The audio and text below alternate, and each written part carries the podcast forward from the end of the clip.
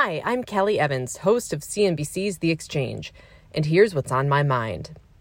Here's a question Would you pay $830 each season for NFL Sunday Ticket?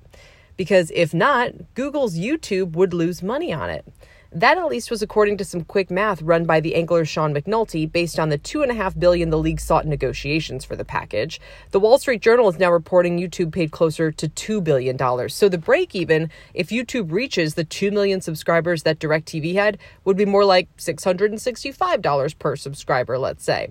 Point being, DirecTV never charged enough to make money on the package, which offers you all the NFL games every week. They currently charge just $300 for it, $400 for the version with extra content.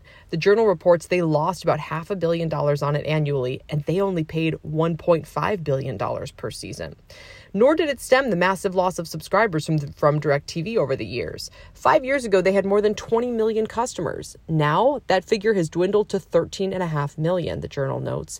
But YouTube obviously is hoping to have the opposite experience. And it just might work. By one rough estimate, if YouTube boosts Sunday ticket subs to 3 million, charges $350 per season, gets 1.6 million new YouTube TV subscribers on top of the 5 million they have right now, and doubles their average revenue per user to $30 as a result, they could make half a billion dollars every year at the $2 billion price tag. Maybe. But at the same time, YouTube needs eyeballs and subscribers right now to help pitch advertisers on its platform. Their ad revenue dropped almost 2% last quarter, the first year on year decline since they began reporting the metric for YouTube in 2020, as the journal points out. So, are we entering a new era where deep pocketed tech and media giants will simply keep escalating the prices paid for sports rights, enriching teams and leagues? Or are we actually exiting it? CNBC's Alex Sherman just reported that the cost of sports rights could be peaking, according to his sources. The NBA package is the last major one coming up for grabs soon, and after that, things could quiet down substantially. Legacy cable TV could be totally eliminated within five to seven years, Sherman reported, leaving many fewer bidders for sports right, just a handful of tech and media giants, and dropping the price for sports across the board. The loss of legacy cable also means the loss of huge potential audiences. As sports content goes more a la carte, the audiences will be smaller and more niche. What they're willing to pay remains an open question. If it's true, it will have huge implications.